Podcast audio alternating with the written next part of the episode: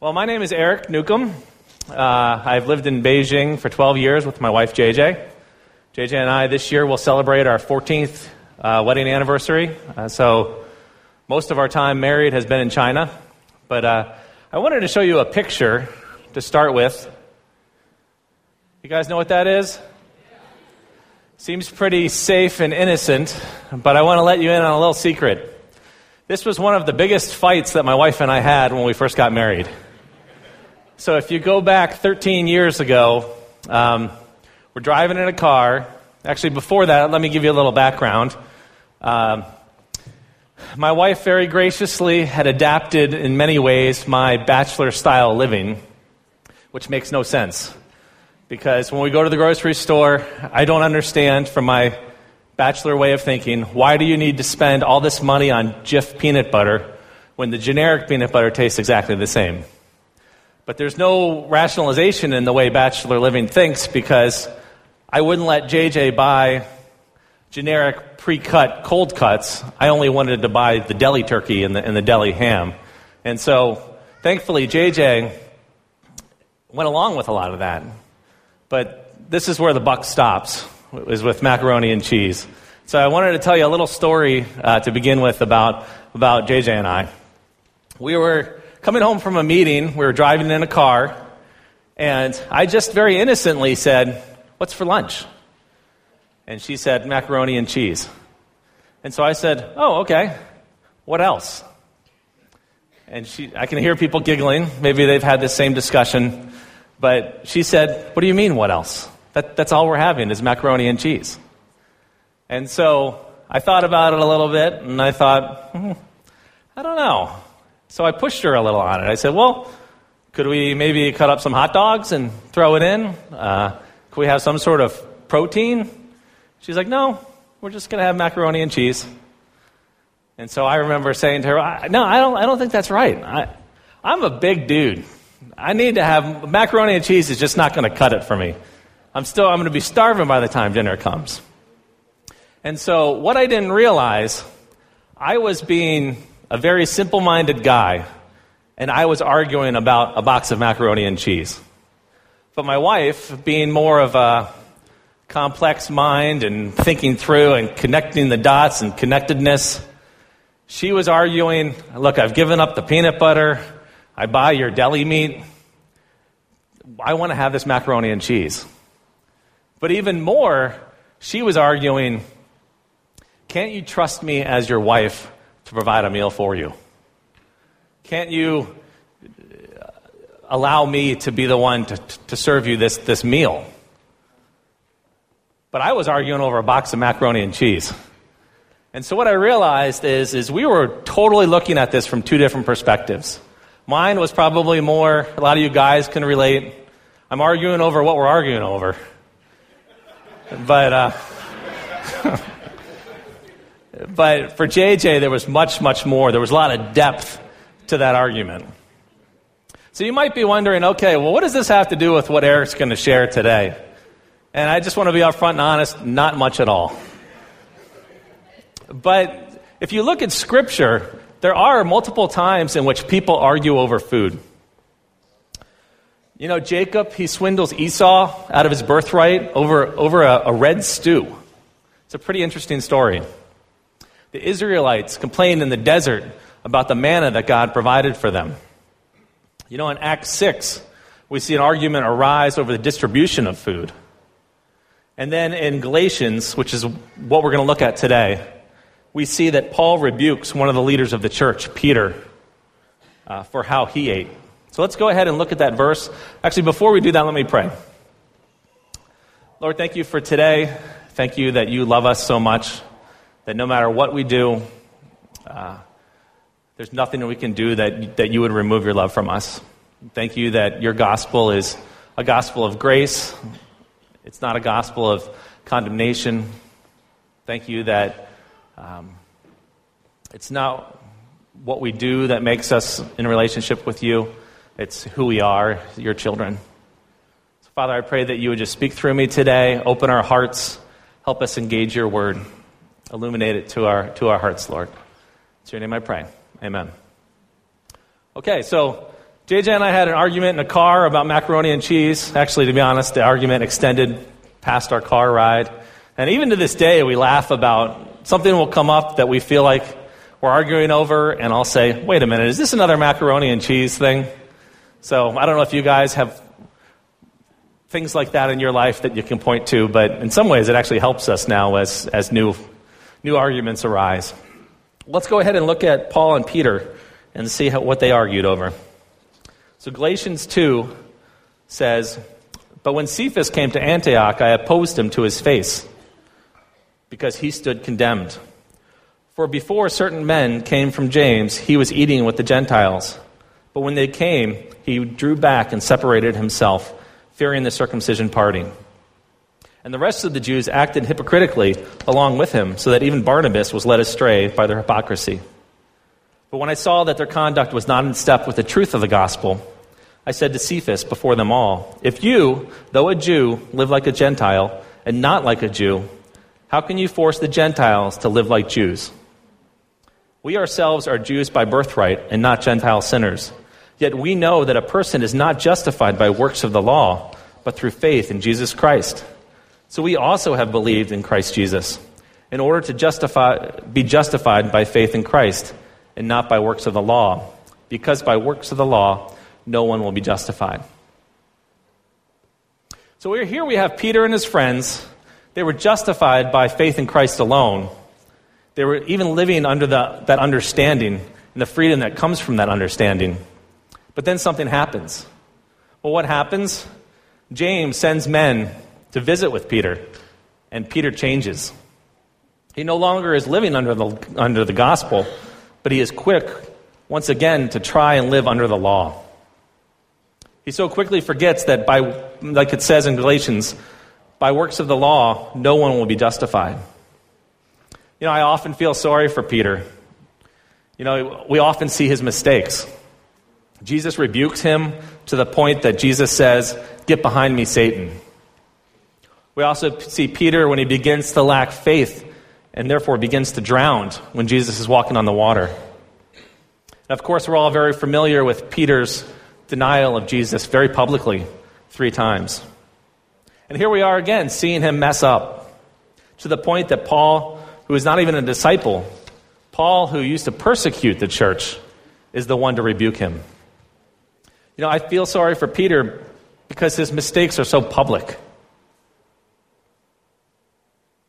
Therefore, not only are they public, but they're recorded in the Bible, the most read book in all of history. Peter's mistakes are there. How would you feel if that was you? This book is going to go on for eternity, and Peter's mistakes are there. You know, I think I also feel sorry for Peter because I can relate to him. That could be me. Having accepted the gospel by faith, but spending the rest of my life trying to earn my salvation. You know, a few verses later in the book of Galatians, Paul says it like this. Galatians 3:3. "Are you so foolish, having begun by the Spirit, are you now being perfected by the flesh?" That is a great question. What would you say? I think for me, I have my moments. There's times where I get the gospel, but there's definitely more times where I feel like I need to be perfected in the flesh. I certainly feel foolish. Like Peter, there's things that cause me to revert back to my old nature. There's circumstances, experiences, relationships that make it difficult for me to trust in the sovereign grace of the gospel. And therefore, what I do is I try and take control of my own life. And then I try and earn Christ's death on the cross. You know, Tim Keller often uses the term cheapening grace. And I feel like that's what I do at times. I cheapen grace by trying to earn it back myself. So are there things in your life that make it difficult for you to trust in Christ alone? What would that be?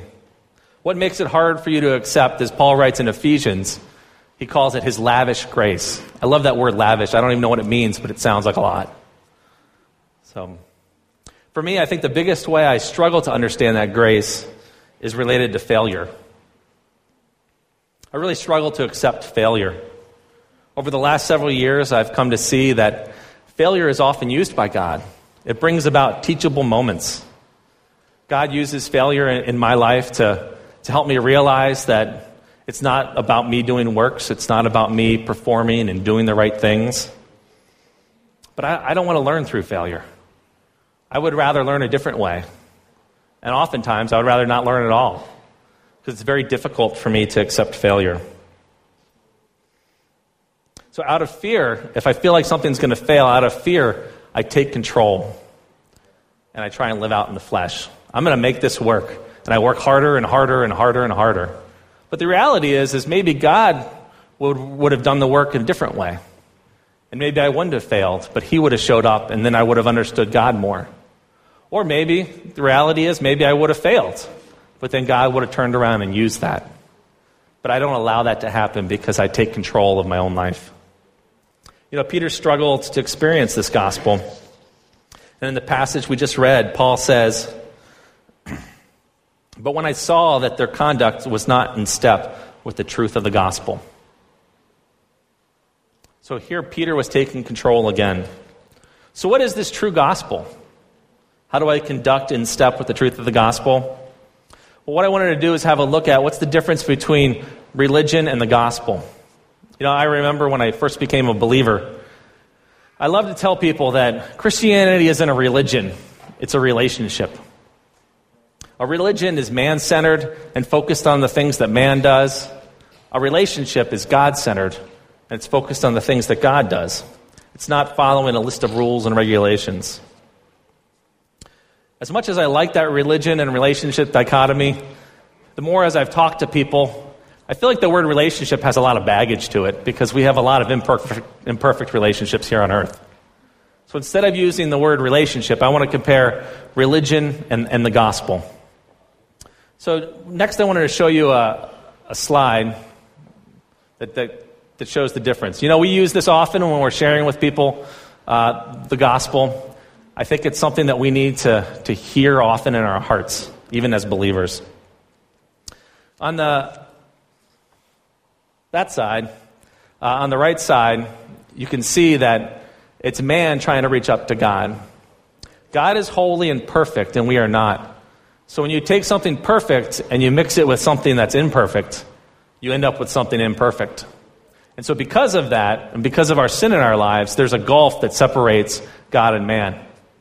Now the arrows represent different things that we do to try and reach God, whether it's trying to live a perfect life. It could be all the different religions of the world, trying to reach this state of nirvana, trying to, as we pray, all the different things that we do. It could even be good things like going to church or reading our Bible. But nothing we do could ever reach up to touch God. But Christianity is the only religion in the world where it's God reaching down to us. And as you can see, that line goes completely across. And so to me, it's really easy, this diagram, to see who's doing the work. It's God. Often I feel like it's me that has to do the work. But my arrows are never going to reach up. But God is able to come down and relate to me and know me. So I found a chart in an old Tim Keller article a while ago. And what I wanted to do is just go through maybe 3 or 4 of the differences between religion and the gospel that Tim Keller spelled out that I felt like were very impacting on my life. And the first one, religion says, I obey, therefore I'm accepted. But the gospel says, I'm accepted, therefore I obey. Which one do you relate to? If I'm honest, I would say I vacillate between the two. I 100% know in my head that I'm accepted. But they say when communication is always very difficult, but somebody once said that the most difficult communication is the 18 inches to get a message from your head to your heart. And so I think I struggle in my heart to know that I'm fully accepted. I believe in my head, but what about you? Do you believe in your heart? You know, I have awesome kids. I think anybody that knows my kids would think, man, Eric's kids are awesome. But I want to let you in on a secret. Sometimes they frustrate me to no end. Because kids can do that. But at the same time, nothing my kids would ever do would make me not love them. Nothing my kids would ever do would make them not my kids anymore. And for me, that was huge in helping me understand God and his relationship to us.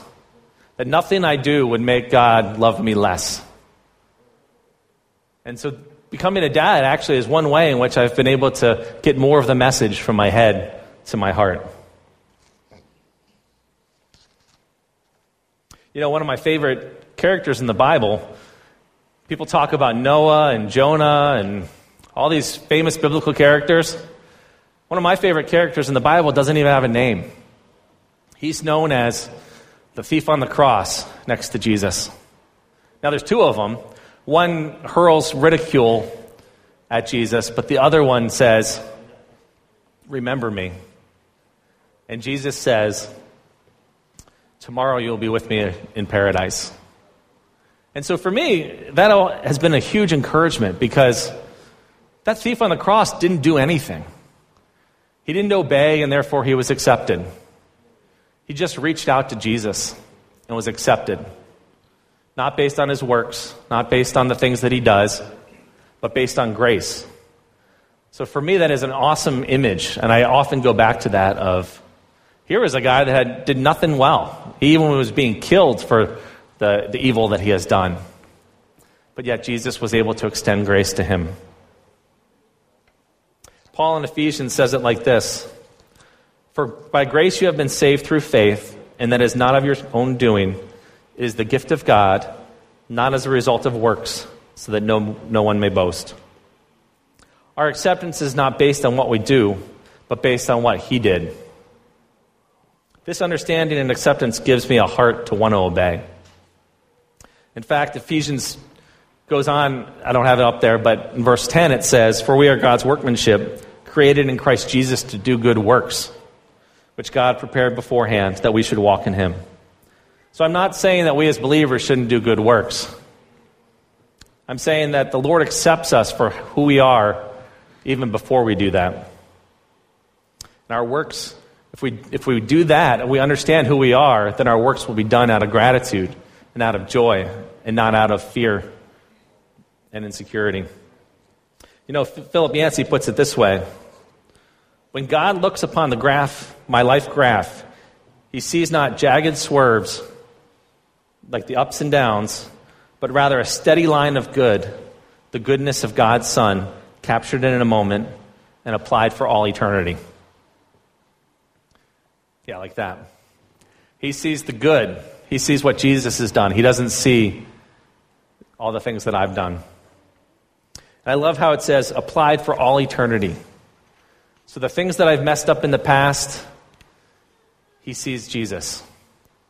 Right now, the things that I struggle with, he sees Jesus. The things that are going to occur in the future, he sees Jesus. It's not based on I'm accepted, and therefore I obey. It's not based on my obedience. So the second thing I wanted to look at is, when we look at the difference between religion and the gospel, is religion is motivated by, motivation is based on fear and insecurity. Whereas the gospel, motivation is based on grateful joy. You know, this flows from the first observation. If I only feel accepted based on my performance, then I'm constantly living out of fear and insecurity. Was I good enough? Did I do the right things? Is God pleased with me? If my motivation is based on fear and insecurity, then I'm constantly going to be wondering, where's that bar and how do I get to it? However, if I already know that I'm unconditionally, fully, and lovingly accepted, then my motivation springs from the joy that's in my heart. A joy that is responsive to the feeling of, as Rick put it last week, anchoring myself to something which is secure. You know, people pick up on subtle things we do and say. People can often see the motivation behind what we do.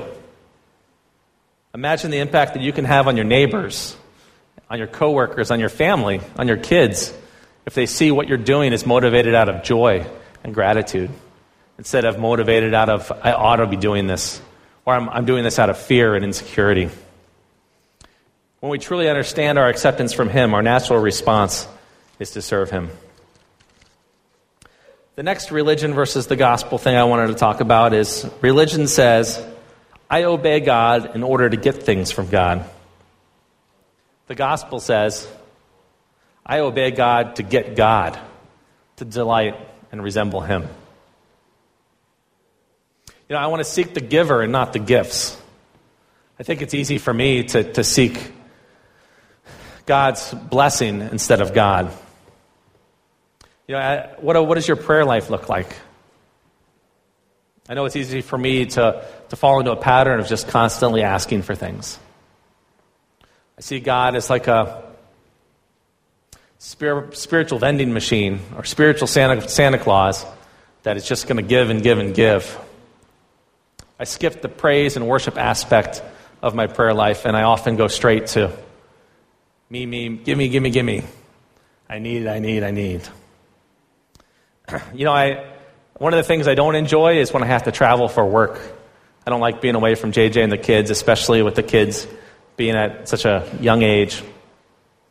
But I love the excitement and joy they have when I come home. But early on, I felt guilty that I was away for work, so I'd buy them gifts. And so when I would come home, they'd be excited that I'm home, but then they start realizing, Daddy brings a gift with him every time.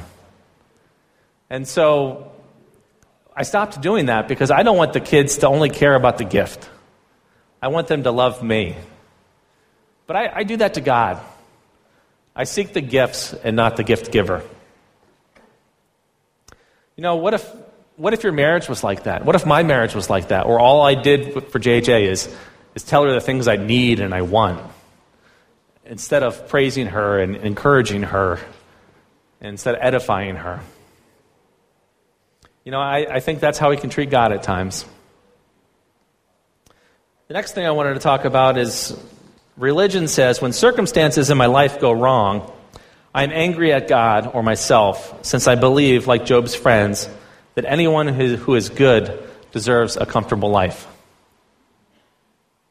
The gospel says, when circumstances in my life go wrong, I struggle, but I know all my punishment fell on Jesus, and that while he may allow this for my training, he will exercise his fatherly love within my trial. Now, I think often I get this sense of entitlement. I do good things. I preached on Sunday. God owes me. Therefore, my week is going to go well. That's not how God works. He doesn't owe us.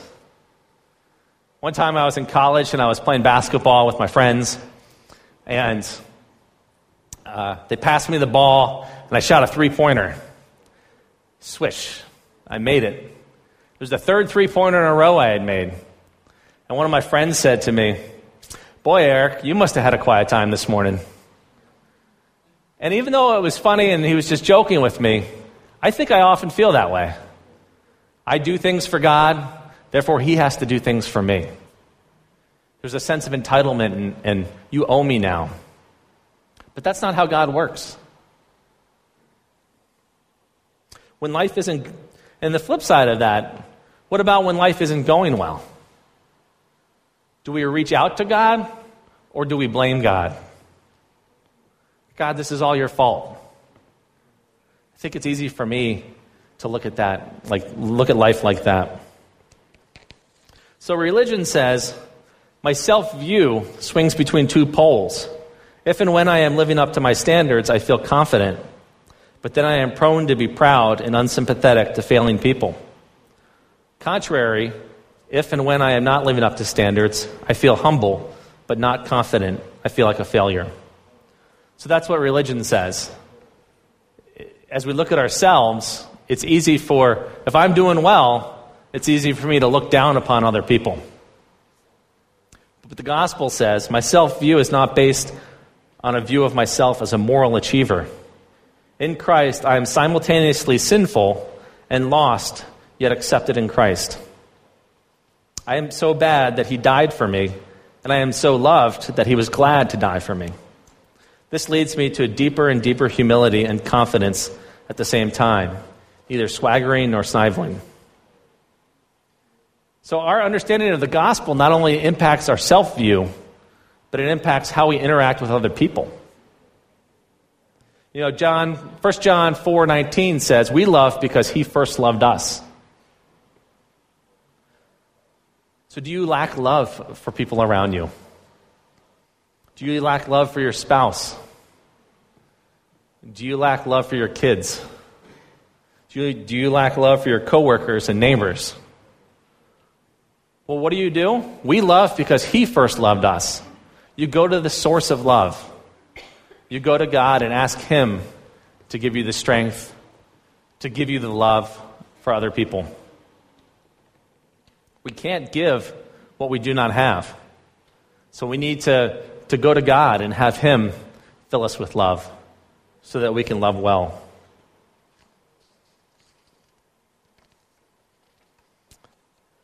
Religion says, my identity and self-worth are based mainly on how hard I work or how moral I am. And so I must look down on those I perceive as lazy or immoral. I disdain and feel superior to the other. The gospel says, my identity and self-worth is centered on the one who died for his enemies, who was excluded from the city for me. That relates to something else Tim Keller was sharing in his article. I am saved by sheer grace, so I cannot look down on those who believe or practice something different from me. Only by grace I am what I am. I have no inner need to win arguments. For me, I think it's easy to look down upon other people. I feel like I get this sense of superiorness or superiority. And when other people are struggling, or to be honest, it happens mostly at work. When other people can't work or aren't working because of different things, I think it's easy for me to think, why aren't they doing that? Why aren't they working? I'm here giving 110%. They're only giving 60%. I don't understand. And so I start feeling angry, and pride swells up in my heart. But all that does is move me farther away from God. All it does is move me farther away from other people. To me, I feel like that's me understanding religion and not the gospel. Because if I truly understood how only by grace I am what I am, then I wouldn't feel the need to look down upon other people. So understanding the gospel really makes me love and engage other people well. Understanding that I'm accepted, and not because of my obedience, not because of my work, helps me engage other people with the gospel. And the last one says, religion says, since I look at my own pedigree or performance for my spiritual acceptability, my heart manufactures idols. It may be my talents, my moral record, my personal discipline, my social status, etc. I absolutely have to have them, so they serve as my main hope, meaning, happiness, security, and significance, whatever I may say I believe about God. So here's people who put their hope in things of the world, put their hope in me getting a promotion, or me having a proper status, or me giving a good sermon. I can't put my hope in those things. Those things fail. But what does the gospel say? The gospel says, I may have many good things in life, my family, my work, spiritual disciplines, etc., but none of these good things are ultimate things to me. None of them are things I absolutely have to have. So there is a limit to how much anxiety, bitterness, and despondency they can inflict on me when they are threatened and lost. I know there's a lot of words there, but basically what it's saying is what Rick talked about last week, about anchoring ourselves to that which is secure, which is Christ. And as I anchor myself to other things, then my life is filled with fear and insecurity. So you might be thinking, okay, these are great things, Eric, but how does that apply to me? What does it look like to live out the gospel? What does it look like to understand the gospel? Well, I think the first thing is understanding, which hopefully today we're going to walk out of here with a little more understanding in our heads. But how do we move it from our heads to our hearts? How do I move that I'm accepted by God fully based on what He's done and not based on what I do? How do I move that from my head to my heart? Well, I think one of the ways we do it is we live it out. We remind ourselves of that. I read a book years ago by Jerry Bridges that said, we need to preach the gospel to ourselves daily. I think that's something that we often fail to do. I'm good at preaching condemnation to myself. I'm good at preaching, seeing the things that I fail and I do wrong and focus on those.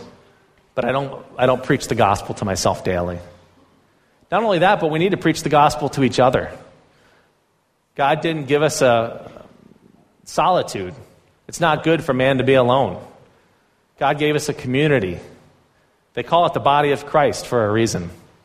And I think we need to extend love and the gospel to other people. We need to be willing to share our hurts and our vulnerability with people. In order for JJ to administer the gospel to me, I need to let her know where I mess up. In order for you guys to be able to come along and fully accept me, you need to be able to see me and not the image that I portray and put out front. And so in order to do that, I need to be real with people. So as we understand the gospel, we need to walk in the gospel. And the way we do that is through accepting others and loving others well. In many ways, it's the great commandment when loving the Lord your God with all your heart, soul, mind, and strength, and loving others as yourself. So that's my prayer for us today, that we would be able to not only know these truths, but that we live them out, not only in our lives, but in our relationships and our understanding of who God is. Let me pray for us. Lord, thank you so much for your love for us. Thank you for your word that tells us the truths of the gospel. It is for freedom that Christ has set us free. Stand firm then, and do not let yourselves be burdened again by a yoke of slavery. Father, thank you that your gospel is freedom, your gospel is grace, that you accept us for who we are and not what we do, that you sent your son to die on the cross for my sin, for our sin, for the sin of the thief on the cross next to him, that it's not all of our works are like filthy rags, but yet, Lord, in the midst of all of the things that we offer to you, all you want is us. So, Father, I pray that you would help us experience that truth this week. Help us to get it from our head to our hearts, that we are fully accepted and fully loved by you. We love you, Lord. It's your name I pray. Amen.